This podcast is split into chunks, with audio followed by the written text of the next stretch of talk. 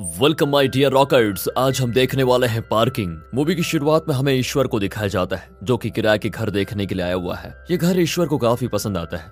Broker ईश्वर से कहता है कि घर का मकान मालिक तो दूसरे घर में रहता है, और आपके नीचे एक बुज़ुर्ग गवर्नमेंट एम्प्लॉय रहते हैं, जो कि बहुत ही अच्छे लोग हैं। आपको कोई दिक्कत नहीं होगी। सब कुछ देखने और समझने के बाद, और अपनी पत्नी अधिका से बात करने के बाद, ईश्वर इस घर को फाइनल कर देता है। अगले ही दिन दोनों पति पत्नी यहाँ शिफ्ट हो जाते हैं। दरअसल, ईश्वर और अतिका ने भागकर शादी की थी, जिसे ईश्वर के घर वाले तो सपोर्ट करते हैं, लेकिन अथिका के पेरेंट्स उससे बात तक नहीं करते, जबकि वो प्रेग्नेंट भी है। ईश्वर अथिका से बहुत प्यार करता है, और अगर अथिका को थोड़ा भी तकलीफ़ हो या उसे किसी भी चीज़ की ज़रूरत हो तो ईश्वर वो चीज़ तुरंत लेकर आता है। अब अधिका के कहने पर, ईश्वर उसके साथ नीचे रहने वाले किराएदार से मिलने जाता है। यहाँ टोटल तीन लोग रहते हैं। पहले तो घर के मुखिया और सबसे बड़े इलुमपुरु थी, दूसरा उनकी पत्नी पार्वती, और तीसरा उनकी बेटी अपर्णा। अब ये सभी आपस में बैठकर बात करते हैं तो इनके बात से पता चलता है कि ईश्वर एक आईटी कंपनी में काम करता है। दूसरी ओर, इलुम परुथी थोड़ा कंजूस लेकिन ईमानदार गवर्नमेंट एम्प्लॉय है। वो असल में पंचायत में एग्जीक्यूटिव ऑफिसर यानी ईओ है। उनकी बेटी अपर्णा इस वक्त इंजीनियरिंग कर रही है। यहाँ दोनों परिवारों के बीच काफ़ी अच्छी बातचीत भी हो जाती है और अच्छी पहचान भी।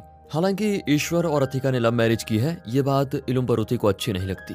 अगले दिन हम इलुम परुथी को बाइक निकालते हुए देखते हैं। उसी वक्त ईश्वर भी कहीं काम पर जा रहा था। यहाँ हम देखते हैं कि ईश्वर ने बाइक भी नहीं ली है, वो अपने ऑफ़िस कैब से जाता है। फ़िलहाल ईश्वर तो चला जाता है। तभी वहाँ पर इलुम परुथी का साल आ जाता है, जो अपने जीजा से वाटर टैंक का एक कॉन्ट्रैक्ट पास करवाना चाहता था। इसलिए वो इलुम परोथी से इसके लिए मदद माँगता है। इलुम परोथी उसे साफ़ साफ़ मना कर देता है। फिर वो अपनी बेटी को कॉलेज छोड़ते हुए अपने ऑफ़िस पहुँच जाता है, जहाँ पर एक और आदमी इलुम परोथी को रिश्वत देकर अपना काम निकालने की कोशिश करता है, मगर उसे भी वो तुरंत बाहर कर देता है। ऐसे ही बीते हुए समय के साथ साथ दोनों ही परिवारों में अच्छी दोस्ती हो जाती है। एक दिन ऐसे ही जब ईश्वर को अथिका को लेकर चेकअप के लिए जाना था तो पंचर हो जाने की वजह से कैब नहीं आ पाती। दोनों को देर भी हो रही थी तो मजबूरी में ईश्वर अथिका को ऑटो में लेकर जाता है। अब वो प्रेग्नेंट थी तो ऑटो में उसे काफ़ी झटके लगते हैं। इस चीज़ को देखकर ईश्वर अपनी बीबी की भलाई के लिए अगले ही दिन एक नई कार ईएमआई पर खरीद लेता है, ताकि आगे उसकी बीबी को कोई तकलीफ़ न हो पाए। ये गाड़ी ईश्वर ने मकान मालिक से पूछ कर ली थी। अब रात में घूम फिर कर नई गाड़ी के साथ जब ईश्वर और अधिका आते हैं तो वो इलम परुति से ये बात बताने के साथ उसे ये भी कहते हैं कि जरा अपनी बाइक किनारे कर दीजिए।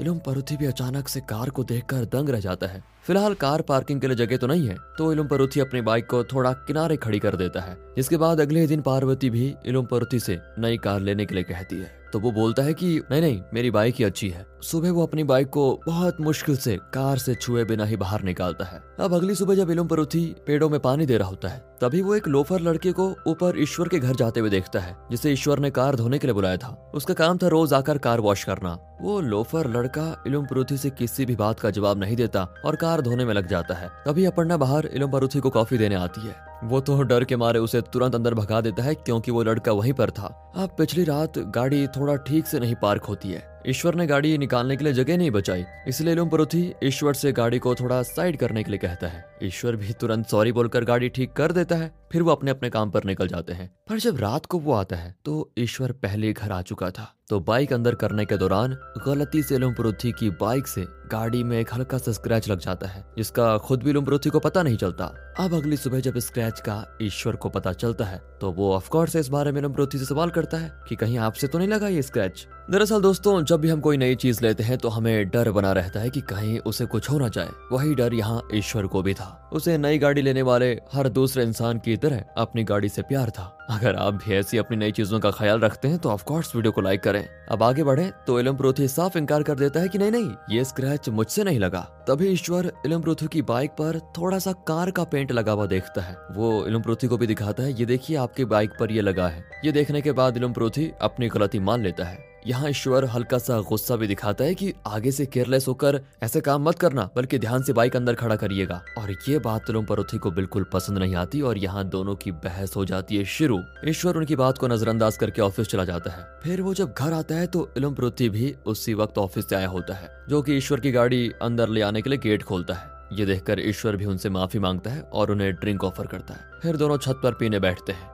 तो यहाँ हमें दोनों की बातों से, उनकी सोच के बीच का फ़र्क जानने को मिलता है। जैसे इलम पृथ्वी कम पैसे खर्च करने में विश्वास रखता है, लेकिन ईश्वर उससे ठीक उल्टा है। वो अपनी पत्नी के कहने पर वो चीज़ लाकर हर चीज़ उसको दे देता है, ताकि उसकी पत्नी को कोई दिक्कत ना हो। इलम पृथ्वी कहता है कि मेरे पास एक बेटी है, जिसकी मुझे शादी करनी है, और उसके लिए मुझे पैसे जोड़कर रखना पड़ेगा। अब ईश्वर के मुँह से निकलता है कि, अरे, शादी में ज़्यादा खर्चा करने की ज़रूरत ही क्या है? थोड़े में भी तो हो सकता है। जैसे मेरी ही शादी ले लीजिए, हमने तो रजिस्ट्रार ऑफ़िस में शादी की। ईश्वर की इस बात पर तो लंबरोथी गलत समझ लेता है और उस पर भड़क पड़ता है। वो कहता है कि तुम चाहते हो मैं भी तुम लोगों की तरह अपनी बेटी की शादी ऐसे ही कर दो। इलोम परोथी भड़क कर अपने घर चला जाता है, जहाँ उसकी बीवी उसको नया मिक्सर लाने के लिए कहती है। उस पर इलम्बरोथी अपना गुस्सा निकालता है और उसे फेंक देता है। अगला दिन होता है, और आज तो कार वॉश वहीं खड़े खड़े गेट पर ही हो रही है। जिस कारण बाइक निकालने की जगह नहीं मिलती, इसलिए रुमप्रोथी उससे गाड़ी हटाने के लिए कहता है। लेकिन उसके बाद को वो कार वॉश करने वाला नजरअंदाज कर देता है। इलुम बरुथी ईश्वर से भी यही कहता है, जो पिछली रात की बात को भूला नहीं था, वो इलुम बरुथी से कहता है कि मैं अभी नाश्ता कर रहा हूँ। आप थोड़ा इंतज़ार करो। अब ईश्वर जानबूझकर सब आराम से कर रहा था। तो आतिका उसको गाड़ी हटाने के लिए भेज देती है। लेकिन तब तक इलुम बरुथी अपने ऑफ़िस के लिए पैदल ही निकल जाता है और रात में भी पैदल ही घर वापस आता है। अब उस वक्त ईश्वर तो नहीं आया होता तो इलम परुथी जानबूझकर अपनी बाइक बीच में खड़ी कर देता है। फिर जब ईश्वर देखता है कि बाइक खड़ी है तो वो उसे किनारे करके अपनी गाड़ी खड़ी कर देता है। अब ईश्वर ने ठीक से बाइक का स्टैंड नहीं लगाया था इसलिए ईश्वर के जाने के बाद वो गिर जाती है।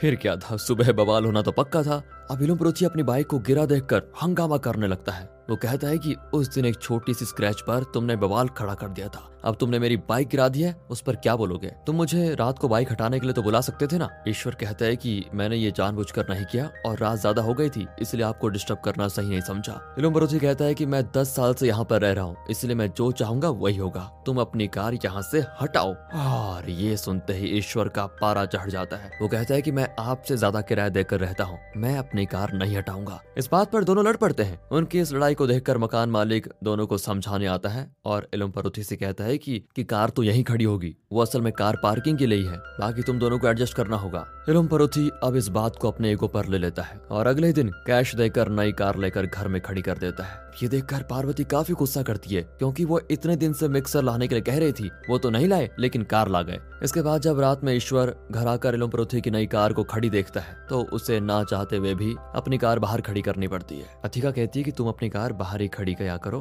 क्या करोगे? रहना तो है यहाँ पर, एडजस्ट तो करना ही पड़ेगा। लेकिन अब ईश्वर ने भी अपना ईगो सर पर ले लिया है। जब अगले दिन इलुम्प्रोथी अपने ऑफ़िस जाता है तो ईश्वर अपने ऑफ़िस से जल्दी आकर अपनी कार पहले खड़ी कर देता है। फिर इस रात इलुम्प्रोथी को अपनी कार बाहर खड़ी करनी पड़ती है। अगले दिन इलुम्प्रोथी और ईश्वर दोनों ही जल्दी से वापस आकर अपनी कार पार करने की कोशिश करते हैं, लेकिन इस बार दोनों साथ में पहुँचते हैं। जैसे ही पार्वती दरवाज़ा खोलती है, वैसे ही ईश्वर अपनी कार तुरंत खड़ी कर देता है, जिसमें उसका साइड मिरर जरा टूट जाता है। जो आदमी एक छोटे से स्क्रैच की चिंता कर रहा था उसे आज साइड मिरर टूट जाने के बाद कोई फ़र्क नहीं पड़ रहा है। अगले दिन ईश्वर और एक कदम आगे होकर अपनी कार निकालना ही बंद कर देता है। वो खुद भी कैब से ऑफ़िस जाने लगता है और जब अथिका शॉपिंग पर जाने के लिए बोलती है तो कार ना निकालनी पड़े, इसलिए उसे भी नहीं लेकर जाता, जबकि कार उसने अपनी बीवी के लिए खरीदी थी। देखा दोस्तों, कैसे दुश्मनी सब कुछ चेंज कर रही है।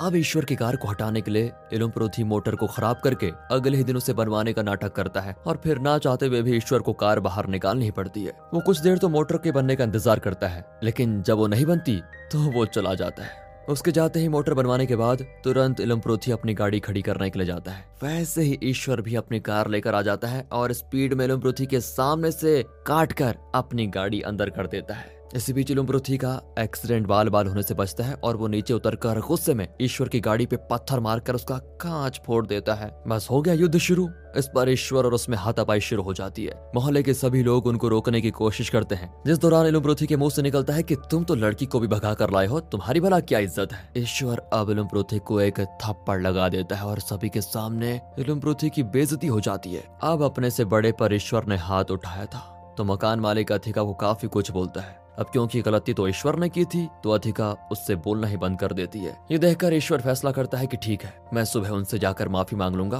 और मैं अब एक नया फ्लैट देखता हूँ। हम वहीं जाकर शिफ्ट हो जाएँगे। लेकिन इलम प्रोथी थप्पड़ का बदला तो लेना ही चाहेगा। इसलिए वो अपने साले से कहता है कि किसी तरह ईश्वर को किसी ऐसे केस में फंसाओ कि वो बाहर ही ना पाए। उसके बदले इलम प्रोथी अपने साले को वो कॉन्ट्रैक्ट दिलवाने के लिए मान जाता है, जिसके लिए वो बहुत टाइम से वेट कर रहा था और उसका साला देता है उसको एक खतरनाक आइडिया फिर हम अगले सीन में देखते हैं कि रात को ही ईश्वर को पुलिस उठाकर लेकर जाती है। दरअसल ईश्वर समझ रहा था कि इलुम प्रोथी ने मारपीट का केस क्या होगा।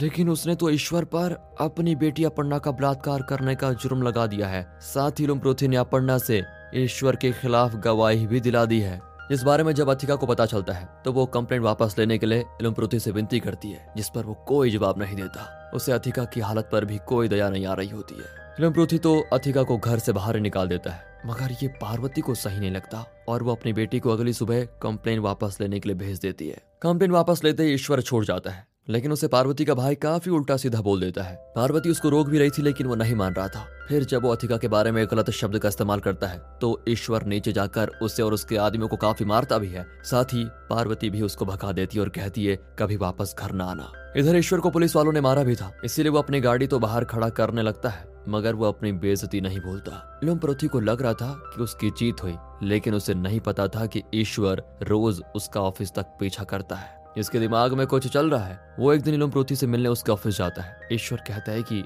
आपको जवाब ज़रूर मिलेगा और इतना बोलकर बाहर आ जाता है। उसके जाने के बाद जब इलम प्रोथी डस्टबिन में देखता है तो उसमें एक लिफाफे में ईश्वर ने पैसे छोड़े होते हैं। जिसे इलम्प्रोथी पंखे के ऊपर रख देता है। अब क्योंकि लाइट नहीं होती तो उसके चलने का कोई सवाल तो था नहीं। और अब जैसा कि इलम्प्रोथी को उम्मीद थी, वहाँ एंटी करप्शन वाले ईश्वर की शिकायत पर आ गए थे, जिन्हें काफ़ी देर तक कुछ तो नहीं मिलता। मगर लाइट आने के बाद जैसे ही पंखा चलाया जाता है, वैसे ही उस पर रखे नोट नीचे गिर जाते हैं। और फिर इलम प्रोथी को सस्पेंड किया जाता है। जिस खबर को सुनकर अथिका समझ जाती है कि उसी का ये काम होगा। इसलिए वो घर छोड़कर जाने की बात करती है, जिसे किसी तरह फिर ईश्वर रोक देता है और कहता है ठीक है, हम दो दिन में खाली कर देंगे, तुम चिंता मत करो। वो अगले दिन जाकर फ्लैट देख कर आता है। इसी बीच प्रोथी रात में जाकर ईश्वर की गाड़ी का टायर ढीला कर देता है। जिस दौरान रात में कार का लाम बच जाता है। लेकिन जब ईश्वर वहाँ देखने के लिए आता है तो प्रोथी वहीं छिप जाता है। उसे ईश्वर नहीं देख पाता। अगले दिन चेकअप के लिए जब ईश्वर अथिका को लेकर जाता है तो बीच रास्ते में टायर निकल जाने के कारण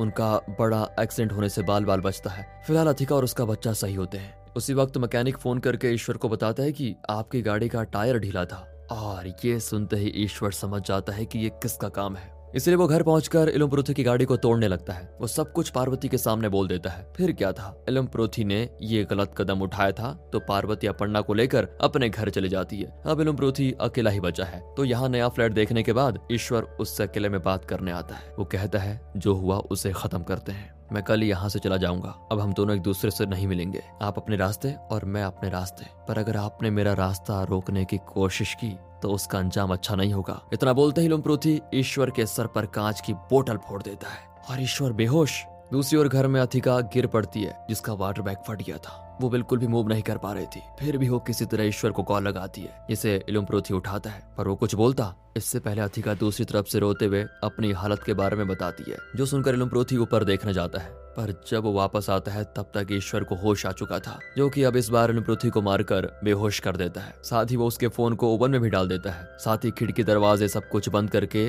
गैस खोल देता है, ताकि जब वो नहीं रहे तो ओवन में रखे फ़ोन में आग लगे और वो आग की वजह से बन जाए। इसके बाद ईश्वर जब अपने घर जाता है तो वहाँ पर अथिका नहीं होती, जिसे हर तरफ़ ईश्वर ढूँढने लगता है। अब उसका फ़ोन टूट गया था। तो वो एक अनजान आदमी का मोबाइल लेकर अथिका को कॉल लगाता है, जिसे कोई और उठाता है। और यहाँ ईश्वर को पता चलता है की अथिका हॉस्पिटल में है और उसकी डिलीवरी होने वाली है। वो भागते हुए हॉस्पिटल पहुँचता है, जहाँ उसे पता चलता है की अथिका को असल में एक बूढ़ा आदमी भर्ती करवा कर गया। फिर हमें यहाँ दिखाया जाता है की कैसे लम्प्रोथी अथिका को तुरंत हॉस्पिटल लेकर आया और उसे एडमिट करने के बाद वापस गया था, जिस बात का एहसास होते ही ईश्वर घर की तरफ़ भागता है और जल्दी से मेन पावर ही ऑफ़ कर देता है, जिससे घर में आग लगने से बच जाती है। आखिर सीन में हम देखते हैं कि अथिका ने एक बच्चे को जन्म दिया। साथ ही उसी हॉस्पिटल में इलमप्रोथी पैदा हुआ था जिसे अभी चोट तो आई है, लेकिन वो ठीक है। पार्वती और अपर्णा भी वापस आ चुकी हैं। यहाँ ईश्वर उनसे माफ़ी माँगता और कहता है, मैं अपने ईगो में अंधा हो गया था। मुझे थोड़ा एडजस्ट करना चाहिए था। इलमप्रोथी भी कहता है की गलती तो मेरी भी है। मेरी उम्र तुमसे कहीं ज़्यादा है। मुझे समझना चाहिए था। और जैसे मैंने रिएक्ट किया वैसा रिएक्ट नहीं करना चाहिए था। दोनों ही अब उस घर को छोड़ देते हैं और मकान मालिक नए किरादारों के लिए नियम बना देता है कि यहाँ कार या कोई भी फोर व्हीलर अलाउ नहीं है। इसके साथ दोस्तों, आप हमारे दूसरे चैनल की तरफ़ देख सकते हैं। अगर आपको अच्छा लगे तो लाइक करें। मिलते हैं अगली वीडियो में। तब तक के लिए गुड बाय ख्याल रखिए अपना। And finally thanks for watching